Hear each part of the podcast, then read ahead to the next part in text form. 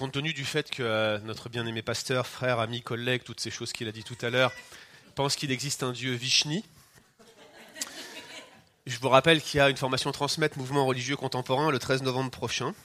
Et je voudrais y inviter cordialement euh, mon cher euh, collègue, n'est-ce pas? J'espère que euh, pour vous, c'est un jour spécial aujourd'hui. Vous savez qu'on a nos habitudes à l'église réformée baptiste de Saint-Jérôme de prêcher la parole de manière suivie, exposée. C'est-à-dire qu'on ne se pose pas vraiment la question de ce qu'on va prêcher le dimanche suivant quand on est dans notre série. vous savez qu'on a une série sur Jacques, une série sur Matthieu actuellement en cours. Et généralement, bah, quand vous voyez la tête de celui qui prêche le dimanche suivant, vous savez ce que vous allez avoir au menu, n'est-ce pas? C'est un peu euh, l'avantage, à la fois pour vous, parce que bah, vous pouvez suivre le fil euh, de la prédication dimanche après dimanche, mais aussi pour nous, parce qu'on n'a pas à se poser la question de, tiens, qu'est-ce qu'on pourrait bien prêcher euh, pour notre Église Qu'est-ce qui serait pertinent pour notre Église Qu'est-ce qui serait, qu'est-ce qui serait finalement la chose dont ils auraient le plus besoin et vous savez quoi? Ce dont vous avez le plus besoin, c'est d'entendre la parole prêchée dans son contexte, n'est-ce pas? Martin Luther, puisqu'il a été cité à plusieurs reprises par Pascal dans cette présidence, disait Chrétien, il nous faut autre chose. Quoi donc? La parole, la parole, la parole. Et pour nous, aujourd'hui, encore une fois, en ce jour de la fête de la Réforme, c'est un puissant rappel que la parole de Dieu est au cœur, est au centre de nos préoccupations, et c'est encore elle que nous allons chercher à euh, exposé aujourd'hui, même si nous faisons une entorse à nos principes euh, quant au fait que nous allons peut-être aujourd'hui déroger à nos séries habituelles. Vous savez, parfois, euh, la réforme est perçue comme quelque chose de nouveau, qui introduit des éléments comme une rupture en quelque sorte. C'est un peu l'accusation qui est faite aux réformateurs. Qu'est-ce que vous avez fait à introduire un truc nouveau? Ça n'a jamais été le but de la réforme, en réalité, il y avait tout un mouvement idéologique du temps de la réforme, ça s'appelle la Renaissance. Et le cri de guerre, si je puis me permettre ainsi, le, leitmotiv, le, le, slogan de la Renaissance et donc de la réforme en même temps, c'était un mot latin, c'était ad fontes, aux sources. Et pendant toute cette période, tous les penseurs avaient cette tendance à revenir aux sources, alors on a redécouvert euh, la rhétorique, on a redécouvert euh, un certain type d'art, et puis pour la théologie, c'était la redécouverte de la parole de Dieu. Le Moyen Âge avait coïncidé avec euh, une lecture de la parole de Dieu par fragments. Vous aviez ce qu'on appelait des chaînes, on avait des petits morceaux de, de textes bibliques qui étaient commentés par des docteurs de l'Église, puis par des contemporains, et c'était comme ça qu'on étudiait la parole de Dieu. Mais la réforme, ça va être la redécouverte de l'exposition de la parole de Dieu, de l'exposition suivie de la parole de Dieu, de l'exposition de la Bible dans son contexte. Et je crois que euh, l'une des choses que la réforme a apporté de plus pertinent, euh, de plus glorieux même pour la réforme elle-même, ce sont ces commentaires de la parole de Jean Calvin, qui sont euh, de nouveau encore édités aujourd'hui en français. Et vous voyez que Jean Calvin avait ce souci d'exposer verset par verset la parole de Dieu. Et cela nous influence aujourd'hui, nous autres évangéliques, directement. Le texte qu'on va lire aujourd'hui, euh, c'est l'histoire de la réforme du roi Josias, un, thème, un, texte qui, vous le pensez bien, a été très influent au moment de la réforme. Les réformateurs se sentaient un petit peu comme des nouveaux Josias en apportant euh, ce qu'ils avaient découvert à l'Église. Et en réalité, je euh, vous ai déjà exposé ce texte dans le passé. Alors, euh, je ne vais pas m'y reprendre aujourd'hui, je vais vous renvoyer vers notre chaîne YouTube où vous allez sur un héros dans le point net, où vous allez sur leboncombat.fr, vous retrouverez la trace de cette exposition verset par verset, section par section de ce texte, que je ne vais pas refaire aujourd'hui. Euh, je ne vais, pas non plus euh, aujourd'hui déroger à notre principe d'exposer la parole de Dieu, je ne vais pas simplement méditer je ne vais pas vous faire une prédication thématique, mais je vais faire euh, quelque chose que les réformateurs appelaient la prédication pointée. Je ne sais pas s'ils l'appelaient exactement comme ça, mais ils relevaient des applications directes du texte et regardaient comment elles pouvaient s'appliquer à nous. Deux champions de cette prédication pointée, vous les connaissez sans doute. Le premier, c'était Charles Spurgeon, qui aimait bien faire trois ou quatre points dans ses prédications. Et puis vous en avez un autre, un peu moins connu, mais Roger, ce matin, lors du temps de prière, l'a mentionné. Euh, c'est J.C. Ryle, qui était l'évêque de Liverpool et qui appréciait beaucoup noter les applications concrètes du texte et voir de quelle manière ce texte s'adressait à nous.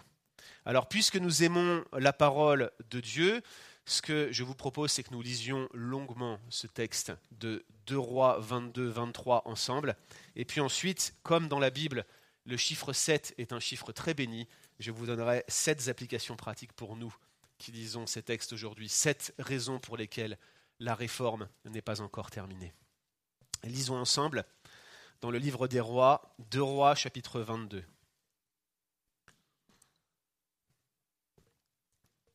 Josias, petit-fils de Manassé, fils d'Amnon, Josias avait huit ans lorsqu'il devint roi.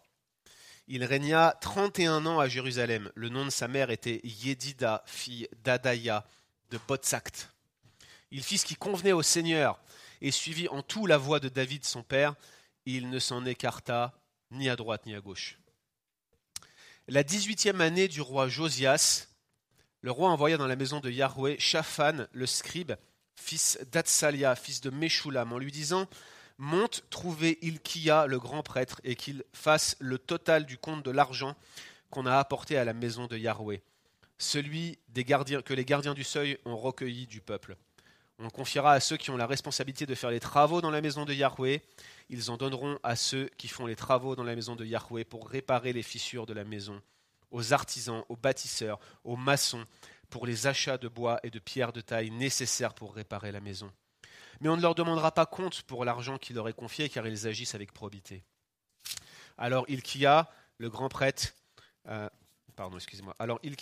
le grand prêtre, euh, dit à Shaphan, le scribe, j'ai trouvé le livre de la loi dans la maison de Yahweh. Ilkia donna le livre à Shaphan, qui le lut à haute voix. Puis Shaphan, le scribe, alla trouver le roi. Il rendit compte au roi en disant tes serviteurs ont versé l'argent qui se trouvait dans la maison à ceux qui ont la responsabilité de faire les travaux dans la maison de Yahweh. Shaphan le scribe dit encore au roi Ilkia le prêtre m'a donné un livre. Et Shaphan le lut à haute voix devant le roi. Lorsque le roi entendit les paroles du livre de la loi, il déchira ses vêtements.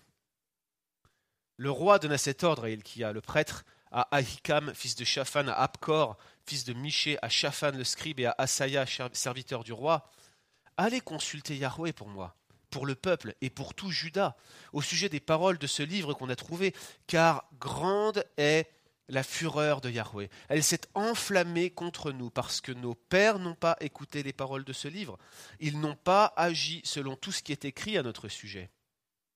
Ilkia, le prêtre, Aïkam, Akbor, Shaphan et Asaya allèrent trouver la prophétesse Hulda, femme de Shalom, fils de Tikva, fils de Archash, gardien des vêtements. Elle habitait à Jérusalem, dans la ville neuve, et ils lui parlèrent. Elle leur dit Ainsi parle Yahweh, le Dieu d'Israël. Dites à l'homme qui vous a envoyé à moi Ainsi parle Yahweh. Je fais venir sur ce lieu et sur ses habitants un malheur, un malheur que toutes les paroles de ce livre qu'a lu le roi de Juda puisqu'ils m'ont abandonné et qu'ils ont offert de l'encens à d'autres dieux, me contrariant ainsi par toutes les œuvres de leurs mains, ma fureur s'est enflammée contre ce lieu, elle ne s'éteindra pas. Mais vous direz au roi de Juda qui vous a envoyé consulter Yahweh. Ainsi parle Yahweh, le Seigneur d'Israël. Les paroles que tu as entendues, parce que ton cœur a été touché, parce que tu t'es humilié devant Yahweh, en entendant ce qui t'a été dit contre ce lieu et contre ses habitants, qui seront livrés à la dévastation et à la malédiction, parce que tu as déchiré tes vêtements, parce que tu as pleuré devant moi, moi aussi j'ai entendu, déclaration de Yahweh.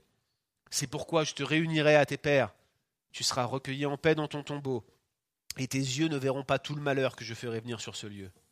Ils apportèrent la réponse au roi. Chapitre 23. Le roi envoya des émissaires pour qu'il rassemble auprès de lui tous les anciens de Juda et de Jérusalem. Puis le roi monta à la maison de Yahweh avec tous les hommes de Juda et tous les habitants de Jérusalem, les prêtres, les prophètes et tout le peuple, du plus petit au plus grand. Il leur lut toutes les paroles du livre de l'alliance qu'on avait trouvé dans la maison de Yahweh. Le roi se tenait sur l'estrade et devant Yahweh, il conclut l'alliance en s'engageant à suivre Yahweh, à observer ses commandements, ses préceptes et ses prescriptions de tout son cœur et de toute son âme, afin de réaliser les paroles de cette alliance écrite dans ce livre. Et tout le peuple adhéra à l'alliance. Le roi ordonna à Ilkia, le grand prêtre, aux prêtres de second rang et aux gardiens du seuil de sortir du temple de Yahweh tous les objets qui avaient été faits pour Baal et pour l'Achéra et pour toute l'armée du ciel, Il les brûla hors de Jérusalem, dans les terrains du Cédron. Il en fit porter la poussière à Beth-El. Il supprima les desservants que les rois de Juda avaient établis pour offrir de l'encens dans les hauts lieux des villes de Juda et des environs de Jérusalem, et ceux qui offraient de l'encens à Baal, au soleil, à la lune et aux constellations du zodiaque et à toute l'armée du ciel. Il sortit de la maison de Yahweh le poteau cultuel Lachéra, qui l'emporta hors de Jérusalem vers l'oued du Cédron. Il le brûla dans le Cédron et le réduisit en poussière. Il en jeta la poussière sur la tombe des gens du peuple. Il démolit les maisons des prostituées sacrées qui étaient dans la maison de Yahweh, maison où les femmes tissaient des robes pour l'Achéra. Il fit venir tous les prêtres des villes de Juda. Il rendit impurs les hauts lieux où les prêtres offraient de l'encens, depuis Geba jusqu'à Bersabé. Il démolit les hauts lieux des portes, à l'entrée de la tente de Josué, chef de la ville, à gauche de la porte de la ville. Toutefois, les prêtres des hauts lieux ne montaient pas à l'autel de Yahweh à Jérusalem, mais ils mangeaient des pains sans levain au milieu de leurs frères. Le roi rendit impur le Tophet qui est dans la vallée des fils de Hinnom, afin que personne ne fasse plus passer son fils ou sa fille par le feu à Moloch. Il supprima de l'entrée de la maison de Yahweh les chevaux que les rois de Juda avaient consacrés au soleil, près de la salle du haut fonctionnaire Nétan Melech, qui se trouvait dans les annexes, et il mit le feu au char du soleil le roi démolit les hôtels de la chambre d'Akaz à l'étage, sur le toit en terrasse, hôtels que les rois de Juda avaient faits, ainsi que les hôtels que Manassé avait faits dans les deux cours de la maison de Yahweh. Après les avoir brisés et enlevés de là, il en jeta la poussière dans le cédron. Le roi rendit impurs les hauts lieux qui étaient en face de Jérusalem, au sud du mont de la destruction, et que Salomon, roi d'Israël, avait bâti pour Astarté, l'horreur des Sidoniens, et pour Kémosh, l'horreur de Moab, et pour Milcom, l'abomination des Ammonites. Il brisa les pierres levées, coupa les poteaux cultuels, les achéras, et remplit ces lieux d'ossements humains. De même, pour ce qui est de l'autel qui était à Beth-El et du haut lieu qu'avait fait Jéroboam, fils de Nébat, qui avait fait pécher Israël, il démolit cet autel et le haut lieu, il brûla le haut lieu, il réduisit en poussière et il brûla le poteau cultuel, l'Achéra. Josias retourna et vit les tombes qui étaient encore là dans la montagne. Il fit prendre les ossements dans les tombes et les brûla sur l'autel. Il le rendit impur selon la parole de Yahweh, proclamée par l'homme de Dieu, c'est dans 1 roi 13. C'était bien là les paroles qu'il avait proclamées. Il dit Quel est ce monument que je vois? Les gens de la ville lui répondirent C'est la tombe de l'homme de Dieu qui est venu de Juda et qui a crié contre l'autel de Bethel ces choses que tu as faites. Il dit alors Laissez-le, que personne ne touche à ses ossements. On préserva ainsi ses ossements ainsi que les ossements du prophète qui était venu de Samarie. Josias supprima encore dans les villes de Samarie toutes les maisons des hauts lieux qu'avaient faites les rois d'Israël, provoquant ainsi la contrariété. Il leur fit exactement comme il l'avait fait à Beth-El. Il sacrifia sur les autels tous les prêtres des hauts lieux qui s'y trouvaient. Il y brûla des ossements humains, puis il revint à Jérusalem. Verset 21. Le roi donna cet ordre à tout le peuple. Célébrez la Pâque pour Yahweh, votre Dieu, comme il est écrit dans le livre de l'Alliance. On n'avait pas célébré une telle Pâque depuis les jours où les juges gouvernaient en Israël, depuis tous les jours des rois d'Israël et des rois de Juda. C'est seulement la 18e année du roi Josias qu'on célébrera cette Pâque pour Yahweh à Jérusalem. De plus, Josias élimina les spirites et les médiums et les théraphim, les idoles et toutes les horreurs qui se voyaient au pays de Juda et à Jérusalem afin de réaliser les paroles de la loi écrites dans le livre que Ilkiria, le prêtre, avait trouvé dans la maison de Yahweh.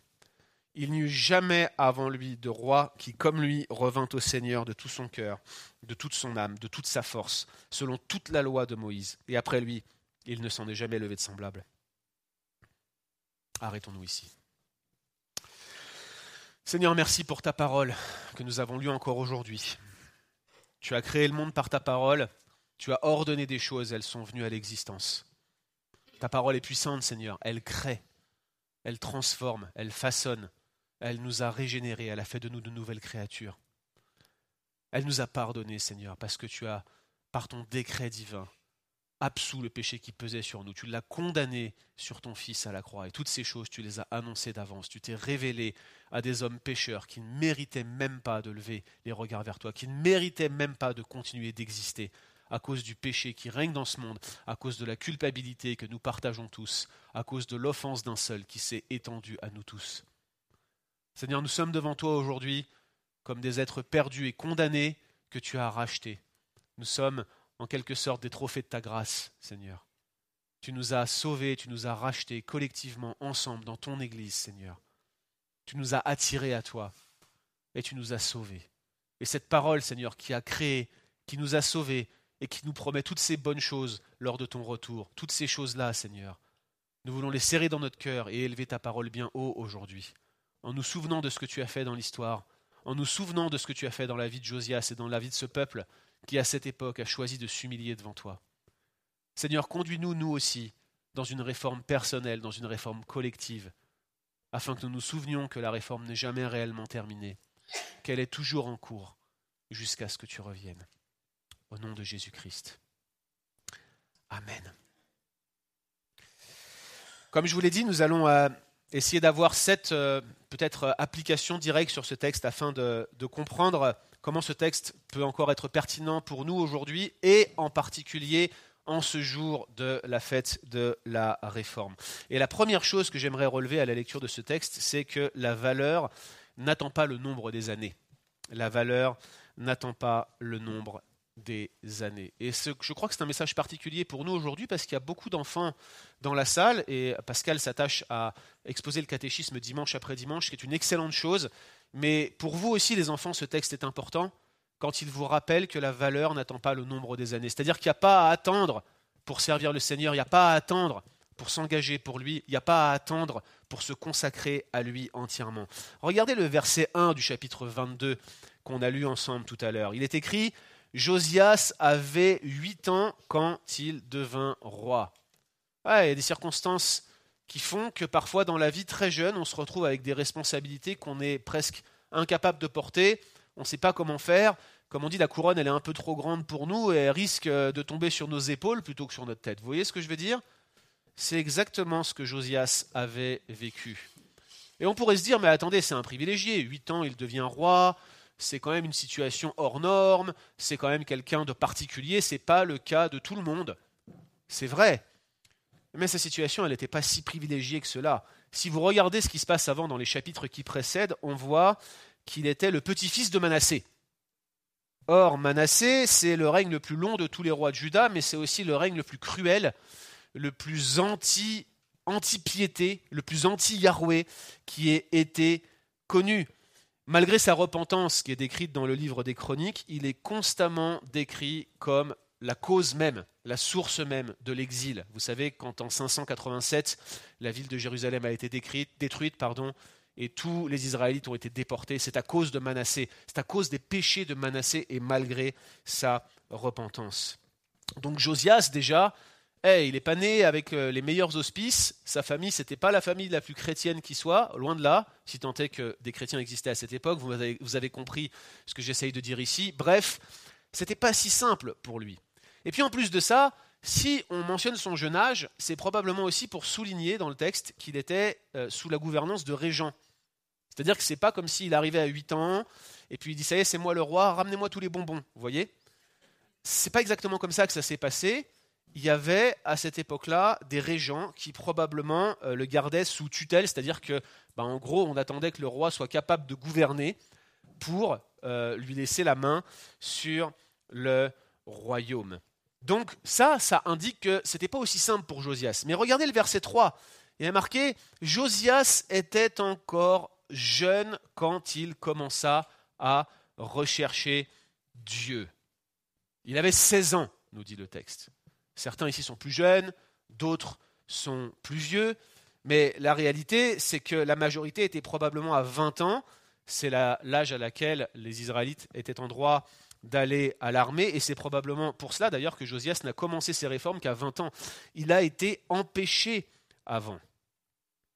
Mais la valeur, chers amis, n'attend pas le nombre des années. L'intention de Josias de faire ses réformes, la préparation de son cœur s'est faite très tôt. Et j'aimerais vous dire, chers amis, et les jeunes enfants en particulier aujourd'hui, il n'y a pas d'âge pour rechercher Dieu. Et cette vie et ce monde est cruel. Et je vous parle à vous, les enfants en particulier aujourd'hui. Qui sait de quoi votre vie sera faite? J'ai une amie, Nikki, qui vient de mourir dans un accident de voiture.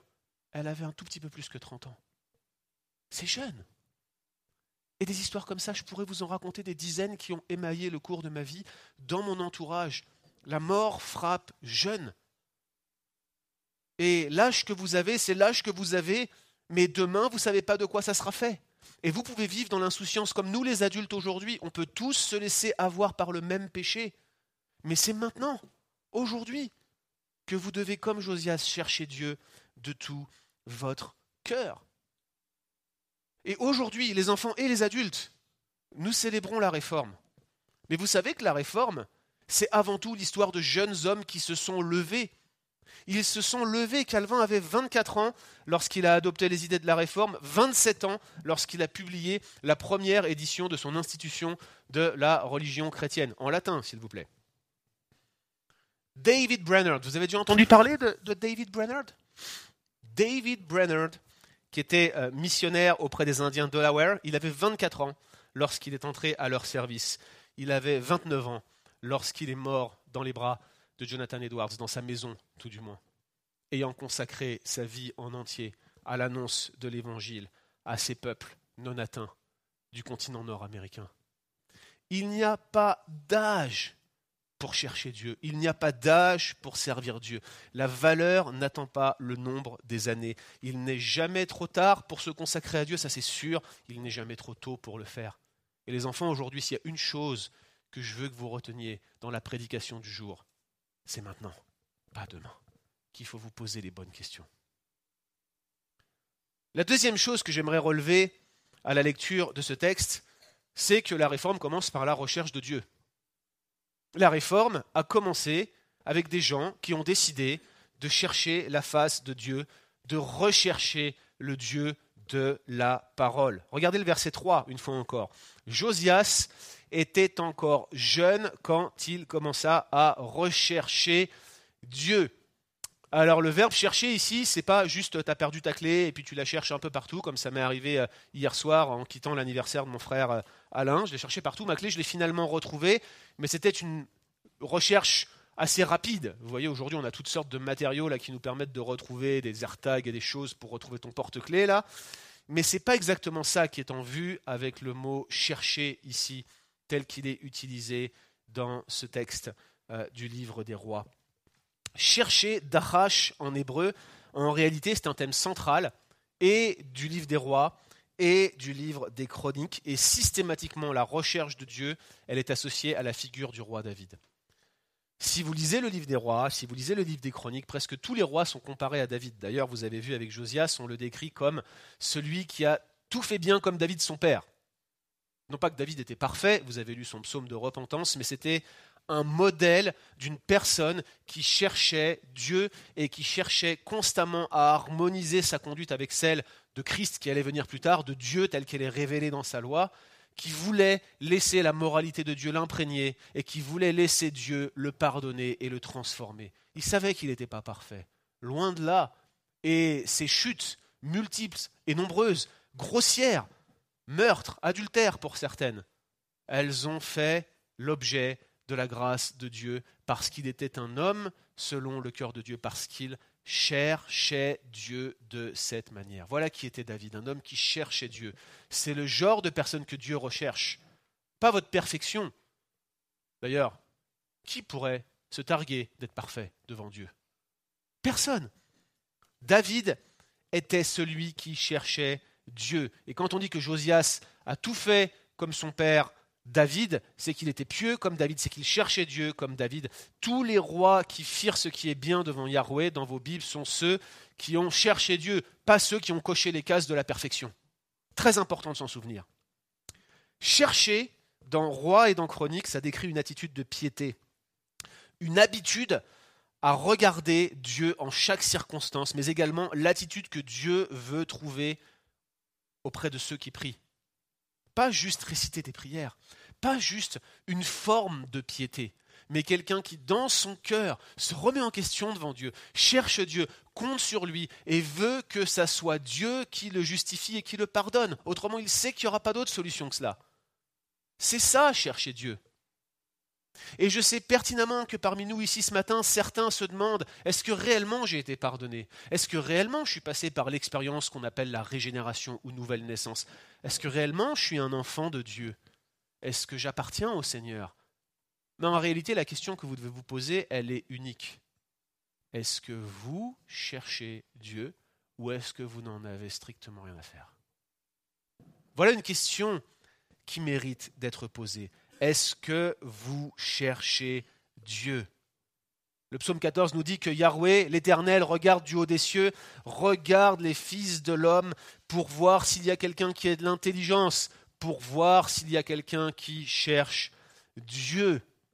Et dans le psaume 14, c'est noir ou blanc, c'est soit tu es intelligent, soit tu es fou, soit tu cherches Dieu, soit tu es un insensé dans ton cœur et tu dis, il n'y a point de Dieu.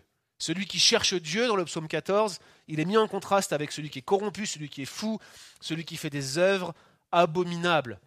Si tu cherches Dieu à la manière de Josias, si tu cherches Dieu à la manière de David, c'est dans un certain sens que tu lui appartiens déjà. Personne ne peut chercher Dieu comme Josias l'a fait si Dieu ne l'a pas préalablement accordé cette capacité spirituelle, surnaturelle, cette capacité que les auteurs du Nouveau Testament appellent la régénération.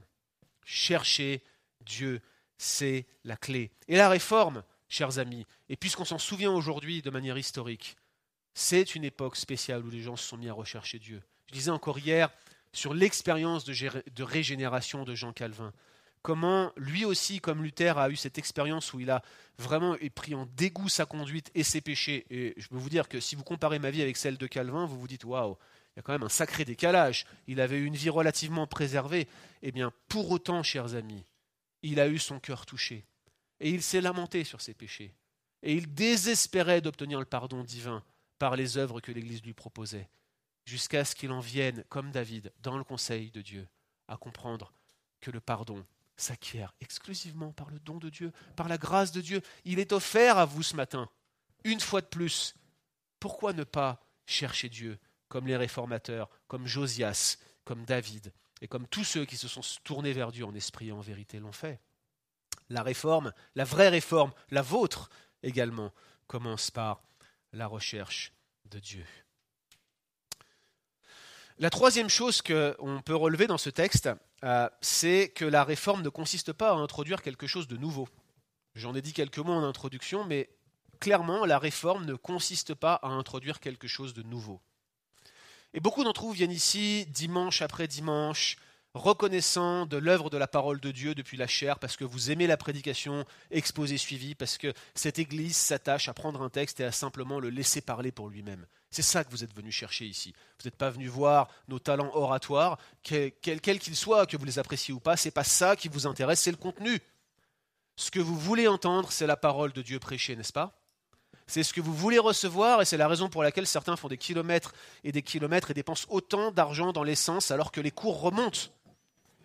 Vous êtes venus ici parce que vous voulez entendre la parole de Dieu, pas quelque chose de nouveau, pas quelque chose qui va flatter vos oreilles, pas une parole qui va vous donner envie cette semaine d'être de meilleures personnes ou d'avoir cette clé pour booster votre potentiel et développer votre carrière. C'est pas ce que vous voulez. Ce que vous voulez, c'est entendre quelque chose d'ancien. C'est qu'on vienne devant vous, à cause des dons que Dieu répand dans son Église, pour entendre une parole qui n'est pas nouvelle, qui est ancienne, que Dieu a parlé dès le commencement, que Dieu a mentionné dès l'éternité. Vous voulez entendre cette parole-là. C'est un reproche classique des catholiques notamment qui nous disent pourquoi est-ce que vous introduisez quelque chose de nouveau? Pourquoi est-ce que vous faites une rupture avec l'Église universelle, à savoir nous les catholiques. Vous voyez? Mais la réponse, c'est ça, c'est que la réforme n'introduit pas quelque chose de nouveau. C'est un retour aux origines, c'est un retour au fondement. Et dans l'ensemble du texte que nous avons lu aujourd'hui sur le roi Josias, c'est ça qui prédomine, c'est un retour au fondement de la parole de Dieu. Avant la découverte du livre de la loi, il a l'exemple. Il a l'exemple de quoi? D'une repentance, celle de son grand-père Manassé. Il avait quelques années, il en a certainement entendu parler, il en a probablement été témoin. Manassé, à son retour d'emprisonnement à Babylone, s'est détourné du mal et a cherché, sur la base d'une parole prophétique, à détruire ce qu'il avait construit. Son règne idolâtre a été, il y a eu un commencement de réforme qui a été initié par le vieux Manassé repentant. Mais ce n'est pas la seule chose qui permettait à Josias d'avoir accès au fondement de la parole de Dieu. Vous voyez, il découvre le livre de la loi relativement tardivement. Il avait une vingtaine d'années lorsqu'il commence à faire ses réformes. Mais si on voit euh, ce qu'il fait immédiatement, il s'approche d'une prophétesse qui s'appelait Hulda. Et très probablement, Josias savait comment entendre la parole de Dieu grâce à des prophètes qui étaient autour de lui. Et puis finalement, il redécouvre le livre de la loi, un petit peu comme les réformateurs qui ont redécouvert la lecture du texte de la Bible pour lui-même, avec toutes les paroles qui étaient à la fois positives et celles qui étaient aussi qui nous réprimandaient, des paroles qui étaient beaucoup plus négatives connaissez euh, ce que l'Église catholique était à l'époque, et je suis convaincu aujourd'hui que les choses ont évolué, que l'Église catholique met la Bible au centre de groupes de lecture biblique. Euh, je, veux, je, veux, souligner cela, et je pense que c'est très positif, et qu'il faut accepter qu'il y a quelque chose qui s'est passé depuis la Réforme dans les milieux catholiques autour de la lecture de la Bible. Mais à l'époque des réformateurs, les laïcs n'avaient pas le droit de lire la Bible la rendre disponible dans la langue vernaculaire, c'est-à-dire par exemple la rendre disponible dans la langue du peuple, le français par exemple, c'était absolument interdit. Le latin était une langue sacrée et vous n'aviez pas accès au texte biblique. Et comme Josias a redécouvert le livre de la loi, les réformateurs ont désiré ardemment non seulement redécouvrir pour eux-mêmes le texte biblique, mais que tout un chacun puisse le redécouvrir. Il y a plusieurs applications pour nous ici. La première, c'est est-ce que vous êtes vraiment conscient de l'époque à laquelle vous vivez et du bénéfice que vous avez d'avoir toutes ces traductions de la Bible dans tant de langues, alors que vous avez quatre ou cinq versions de la Bible chez vous qui, pour certaines, prennent la poussière? Et nous en sommes à un point de l'histoire où nous autres chrétiens évangéliques, nous avons la Bible chez nous et nous devons nous battre pour trouver du temps pour la lire, alors que dans le temps passé, les gens se battaient pour simplement trouver l'accès à la parole de Dieu parce qu'ils voulaient la lire. Nous, aujourd'hui, c'est un problème de désir. C'est comme si on en était rassasié, comme les cailles dans le désert. Et on arrive devant la parole de Dieu et on se dit Oh là là, j'ai pas le temps, j'ai tellement de trucs à faire aujourd'hui. Oh, c'est complexe, hein De prendre du temps pour Dieu le matin, de, de, de, cloisonner notre emploi du temps pour lui réserver un temps significatif, de trouver la technique qui nous permettra de nous consacrer à lui, de chercher sa face matin, soir et n'importe quand, de prendre un temps en famille. Ah, c'est complexe, chers amis. Mais c'est la clé. Retour au fondement. Vous voulez réformer vos voies, vous voulez réformer vos vies, vous voulez réformer l'Église. Pour certains d'entre nous, vous voulez porter haut le drapeau de la réforme. Mais commencez par revenir aux Écritures, au fondement de la parole de Dieu. Le bénéfice que vous avez, c'est qu'elle est accessible, cette parole, et vous pouvez encore aujourd'hui vous tourner vers elle. Mes chers amis, si vous n'avez pas de Bible, si vous faites partie des quelques personnes qui n'en ont pas chez eux, sachez qu'on en a plein ici et qu'on serait très content de vous en donner. Allez voir les anciens, allez voir Roger, Ghislain, allez voir Pascal, venez me voir. On vous offrira avec plaisir votre exemplaire de la Bible. Ne passez pas à côté de la parole de Dieu. Quatrième chose que j'aimerais relever sur ce texte, j'ai dit que la troisième, c'était que la réforme ne consiste pas à introduire quelque chose de nouveau, mais la quatrième, clairement, c'est que cette réforme, finalement, elle est continuelle. Je reviens encore sur ce verset 3 la traduction que j'ai sous les yeux dit la 18e année euh, du roi euh, Josias. Euh, pardon. Josias était jeune quand il vint droit, il en a 30 ans. où est-ce qu'il est écrit qu'il commençait à chercher Dieu? Ma référence est mauvaise. Bref, quand il est écrit que Josias cherchait Dieu, le, texte dit, Josias, le texte dit plutôt Josias commença à rechercher Dieu. Il commença à rechercher Dieu. C'est ça que la construction verbale implique. C'est une construction qui implique un passé bien défini et une action qui s'est poursuivie pendant toute la vie de Josias.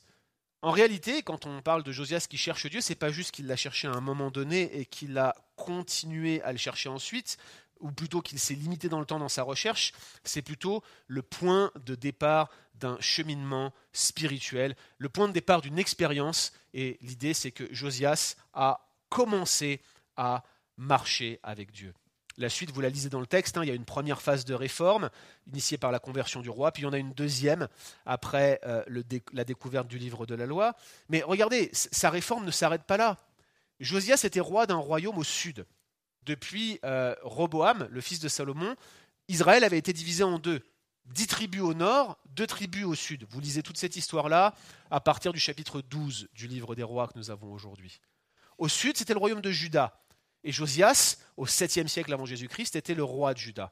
Au nord, vous aviez un autre roi qui régnait, et du temps de Josias, le royaume du nord n'existait plus. Il avait été déporté par les troupes assyriennes. Il ne restait que quelques grappes de peuples israélites et d'autres peuples qui avaient été ramenés par les Assyriens à cette époque. Pour faire sa réforme, Josias, il aurait pu se limiter au royaume du sud.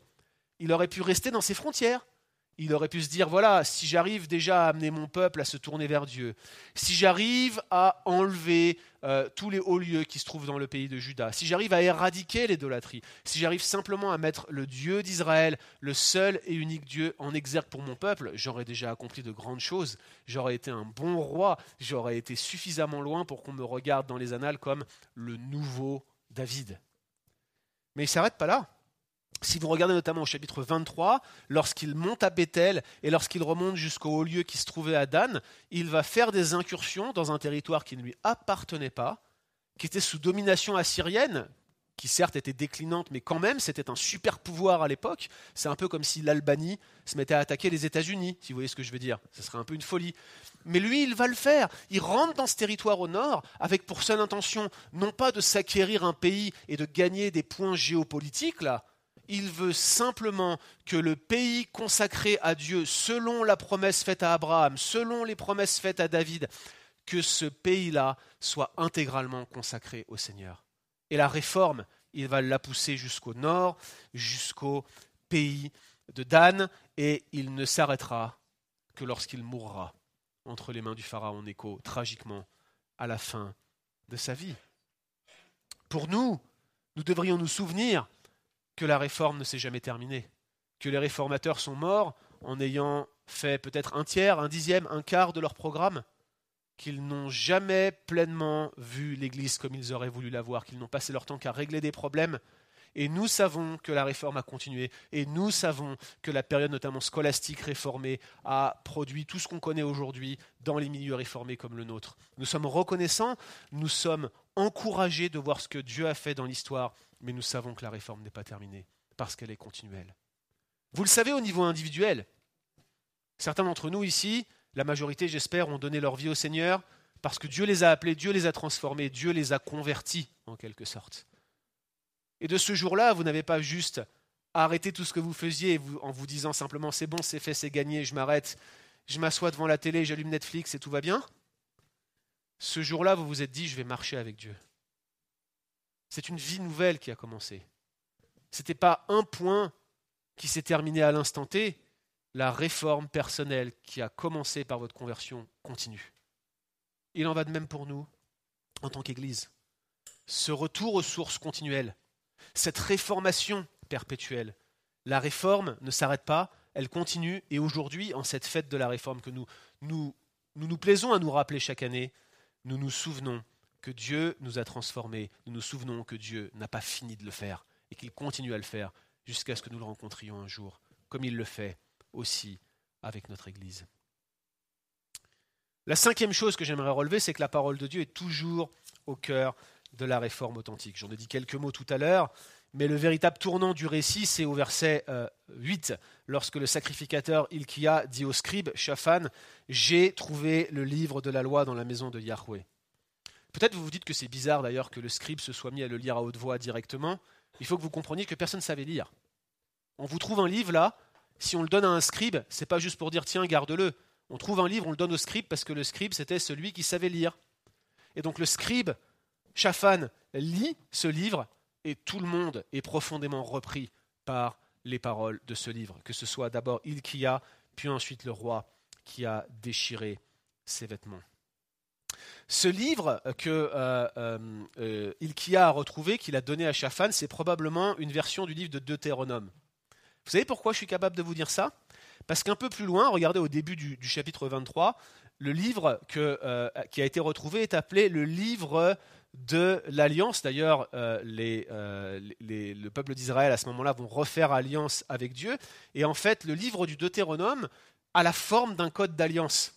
C'est l'une des preuves que le Deutéronome est un texte très ancien, contrairement à ce que certains critiques veulent dire, c'est qu'il a exactement la forme d'un code d'alliance avec un prologue, avec des échanges entre les parties, identification des parties, et à la fin, bénédiction et malédiction, comme on le faisait dans tous les codes d'alliance. Et en cela, le Deutéronome est très proche d'un texte comme par exemple le code d'Amourabi, qui est une stèle, euh, je crois du, du, 16e ou du 17e siècle avant Jésus-Christ, qui est conservée au musée du Louvre. Ce sont des formes de codes d'alliance classiques du Proche-Orient ancien, et l'organisation du livre du Deutéronome est ainsi faite, et c'est pour ça d'ailleurs qu'on l'appelle le livre de l'Alliance. Et regardez bien, chapitre 23, verset 1, verset 2, il parle du livre de l'Alliance de Dieu qui est mentionné ici. Notez que ce n'est pas la parole prophétique ou des traditions anciennes qui ont amené Josias à s'humilier devant Dieu et à déchirer ses vêtements. La partie qui conduit Josias à déchirer ses vêtements, c'est tout simplement la confrontation du livre de la loi à ses oreilles. Et je ne sais pas pour vous, quelle section du Deutéronome vous imaginez qui aurait pu faire agir Josias de cette manière-là mais moi, je pense que c'est très certainement les malédictions du mont Ébal qui sont mentionnées à la fin du livre, que Josias a entendues. Et lorsqu'il les a entendues, il a compris. Grande est la colère de l'Éternel contre ce lieu. Relisez les malédictions qui sont prononcées à la fin du livre du Deutéronome et relisez-les en parallèle avec le livre des rois. Vous allez voir que c'est comme si les Israélites avaient choisi de cocher toutes les cases pour avoir toutes les malédictions. C'est comme un tir groupé là. Attends, soit on en a une, soit on les a toutes, mais euh, c'est bon, quoi, on va pas faire les choses à moitié. Ben, c'est exactement ça. Et Josias regarde son histoire, pense à son grand-père Manassé, se souvient de tout ce qui s'est passé avant lui depuis David, et il se dit oh, là on est mal. Il a entendu les malédictions et il les a compris comme étant une menace pour son peuple. Et regardez ce qu'il a fait. Il s'est humilié devant Dieu. Première chose pour nous, c'est que la découverte du livre de la loi est clé dans la réforme de Josias, comme la découverte de la Bible a été clé lors de la réforme protestante, et je ne fais que rebondir sur ce que j'ai déjà dit, nous avons besoin de nous plonger dans la parole. Ne négligez pas la parole de Dieu. Regardez les efforts qui sont faits dans cette église et ailleurs pour que la parole de Dieu vous soit accessible, exposée, expliquée. Nous en avons besoin. Mais la deuxième application, c'est le type de réforme que nous voulons avoir. Je veux dire, si on opérait un contrôle dans vos Bibles, si jamais un jour on le faisait, jamais ça n'arrivera, je vous rassure tout de suite, mais si on opérait un contrôle dans vos Bibles et qu'on regardait par exemple dans vos versions de la Bible quelles pages sont encore collées là, hein, qui n'ont pas été bien lues, vous voyez ce que je veux dire, qui sont encore attachées ensemble. Certainement Lévitique, 1 Chronique 1 9, tous ces textes-là seraient un peu moins lus que les autres. On s'entend, n'est-ce pas? Mais je soupçonne que les passages qui ne nous font pas plaisir, le prophète Jérémie avec toutes les malédictions, les malédictions du Deutéronome, et tous ces textes-là où on se dit mais c'est pas possible, ça s'adresse pas à nous. Je soupçonne que ces textes-là sont pas ceux qu'on va lire le plus. Pour autant, c'est ceux qui ont été les plus pertinents et les plus efficaces dans la vie de Josias et pour la réforme de ce peuple. Quel genre de réforme voulons-nous? Une qui nous caresse dans le sens du poil? Une réforme de type bonbon rose? Une réforme qui va nous faire sentir bien? Est-ce que c'est ça que vous êtes venu chercher aujourd'hui? Certainement pas. Mais nous avons cette tendance, cette propension, cette inclination à écouter uniquement ce qui nous fait plaisir. Souvenez-vous que la conviction de péché vient de l'écoute de la loi. Et souvenez-vous que les paroles les plus dures de ces livres sont aussi celles qui peuvent produire la vie en nous lorsqu'on plie le genou devant Dieu qui les a prononcées. La parole de Dieu est toujours au cœur de la réforme authentique. La parole de Dieu dans son intégralité, la somme de ta parole est la vérité, dit David dans le psaume 119, verset 160. Et nous avons besoin de nous en souvenir aujourd'hui. Sixième application. Réformer, chers amis, c'est faire acte d'allégeance. Réformer, c'est faire acte d'allégeance. Regardez la Pâque, par exemple, du chapitre 23, euh, verset 21 et suivant, elle a clairement la forme d'un renouvellement d'alliance. Et d'ailleurs, si vous regardez le début du chapitre 23, dans le livre des rois, c'est pas mentionné ainsi dans les chroniques, mais dans le livre des rois, c'est clairement un renouvellement d'alliance que Josias demande de la part de tout le peuple. Un renouvellement d'alliance probablement identique à celui que la deuxième génération d'Israélites a pris sur le mont Ebal et sur le mont Garizim lorsqu'ils se sont engagés à suivre Dieu. Clairement, à quoi bon lire la parole de Dieu si on refuse de faire allégeance à ce qu'elle nous enseigne et si on refuse de faire allégeance au peuple que Dieu s'est choisi? Ça a un non-sens. À quoi ça sert? Eh, Qu'est-ce que la parole de Dieu? Un objet d'étude? Chers amis, vous savez que j'ai poussé des études assez loin, les études théologiques, les études exégétiques. J'ai vu énormément de gens qui appréciaient la parole de Dieu comme un objet d'étude, mais qui refusaient catégoriquement son autorité. Des gens vraiment très sympas, très bien, des gens que j'ai appréciés humainement, des gens avec qui je m'entendais parfaitement, mais des gens qui ne voulaient pas de l'autorité de la parole de Dieu sur leur vie. Zéro allégeance, zéro engagement. Ils ne pensaient pas que la Bible s'adressait à eux. Josias et le peuple ont retrouvé un livre ancien pour eux. Deutéronome, ça concernait quoi? Des centaines d'années avant leur, euh, leur existence eux-mêmes? Et pour autant, ils s'y sont conformés, ils ont fait allégeance, ils ont souhaité vivement s'engager devant Dieu. Mes amis, j'ai une question pour vous. En cette fête de la réforme, alors que nous sommes le peuple de Dieu rassemblé dans son expression locale à l'église de Saint-Jérôme, et si nous renouvelions notre allégeance à Dieu et envers le peuple de Dieu? Et eh, mes amis, j'aimerais vraiment ici particulièrement challenger ceux d'entre nous qui sont vraiment prêts à suivre le Seigneur de tout leur cœur, de toute leur force, mais qui, pour des raisons diverses qui leur sont propres, refusent de s'engager, que ce soit par les eaux du baptême ou par la membriété dans l'Église. Être membre de l'Église, c'est faire acte d'allégeance. Être membre de l'Église, c'est dire je suis avec vous. Et on est un corps, un seul peuple. Nous sommes ensemble. Puis-je vous demander, chers amis, de considérer cette position aujourd'hui. Je n'ai pas envie d'aller dans le détail de ce qui est nécessaire pour un membre d'Église de faire ou de vivre ou de croire. Mais simplement, chers amis, considérez ces choses-là. Allez en parler avec Pascal, allez en parler avec les anciens. Ne restez pas en laissant votre allégeance pour le lendemain, là où la parole nous rappelle que réformer, c'est faire acte d'allégeance en ce jour de la fête de la réforme.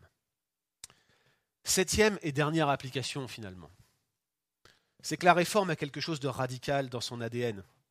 La réforme a quelque chose de radical dans son ADN. J'insiste sur ce point parce qu'il y a quelque chose aujourd'hui dans les églises issues de la réforme, églises évangéliques en particulier, mais pas seulement. Il y a quelque chose qui est à la fois déroutant, il y a quelque chose qui est à la fois dégoûtant. Ce qui est déroutant, c'est de voir comment on peut si facilement se détourner de la parole de Dieu pour suivre nos propres voies. Mais on peut le comprendre, on peut faire preuve d'empathie. On est tellement prompt à le faire chacun individuellement dès que les portes sont fermées, n'est-ce pas? Ce qui est dégoûtant, c'est comment la radicalité de certaines églises ou de certains membres des églises se vit au détriment des autres. Cette culture de la dénonciation, cette culture à la MeToo, ces vindictes populaires dans les journaux, ces scandales à répétition, on en vient à un point où des mouvements d'église, notamment dans le monde anglo-saxon, sont euh, toujours promptes à aller balancer euh, aux journaux le nom des leaders qui sont tombés, qui ont péché, ou des membres, ou de régler leurs comptes par euh, journaux chrétiens interposés. En ce moment, aux États-Unis, c'est une catastrophe, une catastrophe, et tout cela se fait au nom de la radicalité de la parole de Dieu. Oui, la réforme a quelque chose de radical dans son ADN, mais c'est certainement pas le type de radicalité qu'on voit dans notre texte ici, et le type de radicalité à laquelle la Bible nous appelle. Cette radicalité dans nos textes, une forme de contrition. Il y a une confession publique, mais elle est profondément radicale, personnelle. Elle engage le peuple dans son ensemble. Elle ne stigmatise pas tel ou tel. C'est nous avons péché, pas tu as péché et tu dois partir. Elle se focalise sur des péchés collectifs. Observez comment, dans la parole de Dieu, à quelques exceptions très précises, c'est systématiquement le peuple dans son ensemble qui s'humilie pour les péchés de l'individu. Observez Daniel. Regardez sa droiture de cœur et regardez sa prière de confession en Daniel 9. Nous avons péché. Pas les méchants Israélites qui ont oublié ta parole et moi je m'en souviens. Nous avons péché. Je ne me sépare pas du peuple de Dieu. Et c'est pareil pour Josias. Il aurait pu prendre la loi et se dire Ouh, je suis content d'avoir ça parce que ce peuple de maudits là, moi je vais t'obéir, Seigneur. Nous allons faire allégeance ensemble. Cette radicalité et collective. Cette radicalité nous, indique et nous conduit au point de, de vouloir nous humilier collectivement devant Dieu. Bien sûr, il y a une place pour exercer la discipline individuelle quand quelqu'un s'endurcit au point de ne pas vouloir se repentir, au point de porter du tort à l'Église, à un point tel qu'il n'y a plus d'autre issue que de considérer qu'on doit, comme le dit la Bible, le livrer à Satan, à savoir l'excommunier. Mais quand on parle de radicalité, ici elle est collective, il ne s'agit pas de tirer tout azimut et d'être d'un franc-tireur qui, dès qu'il y a une tête qui dépasse, on la shoot. Vous voyez? L'Église, aujourd'hui, le peuple de Dieu devrait retrouver ce caractère radical. Il y a beaucoup de gens qui s'étonnent d'ailleurs du, ton des réformateurs au moment de la réforme, parfois un peu trop radical à leurs yeux. Le ton des échanges, la dureté. Si vous lisez les propos de table de Martin Luther, ça rigolait pas vraiment. Il y a une, une, histoire qui est racontée où euh, l'électeur de Saxe a dû prendre la défense de Martin Luther parce qu'il s'était fâché à table sur la question de la Sainte Seine en insultant euh, le, je crois que c'était un, c'était un duc en Moravie, mais bref, il l'avait insulté, il avait insulté un noble pour des questions euh, de théologie. C'est sûr qu'on ne va pas émuler et reproduire ces choses-là, mais il faut bien comprendre que cette radicalité dans les paroles était la marque de personnes qui voulaient revenir de tout leur cœur à Dieu. Reconnaissez les intentions, imitez leur foi, laissez tomber les excès, bien évidemment, comme bien évidemment ne suivez pas les miens ou ceux de Pascal si vous trouvez que nous allons trop loin. Mais reconnaissez et regardez comment la parole de Dieu peut transformer une vie. Je me souviens, lors de ma propre conversion, comment le caractère radical de mon existence était en jeu. Je me souviens que je sortais d'un gang, vous voyez, on vendait de la drogue ensemble. Pour moi, c'était nécessaire nécessaire de même plus m'asseoir avec eux sur les briques où on traînait habituellement dans l'endroit, dans le quartier où on était. Je me suis descendu ensuite, je suis retourné les voir, puis aujourd'hui on est de bons amis et ça m'arrive quand je repasse en France de, passer du temps avec eux. Mais il y avait quelque chose au début de ma vie chrétienne qui nécessitait quelque chose de radical, qui devait trancher avec mon existence d'avant, qui, montrait une réforme authentique dans ma propre vie, qui montrait ce que la conversion avait fait. Il y a quelque chose de nécessairement radical dans toute réforme. Se détourner du mal, retourner à la parole de Dieu. Et si nous faisions cela ensemble aujourd'hui, et si nous luttions ensemble, collectivement, que nous retournions à cette parole, que nous n'attendions pas d'être vieux pour nous décider, que nous ne laissions pas la recherche de Dieu pour le lendemain, et que nous cherchions la face de Dieu de tout notre cœur en écoutant sa parole et en y obéissant. Voilà ce à quoi aujourd'hui un texte comme celui-ci nous appelle à vivre et à faire. Voilà ce à quoi nous sommes conduits, et voilà pourquoi un texte comme celui-là aura toujours toute son actualité un 31 octobre et tous les jours de notre vie. Prions. Seigneur, je te rends grâce pour ce texte nous rappelle combien nous avons besoin de, ouais, de t'entendre, Seigneur, chaque jour, de nous conformer à ta parole, de l'écouter pour être transformés par toi.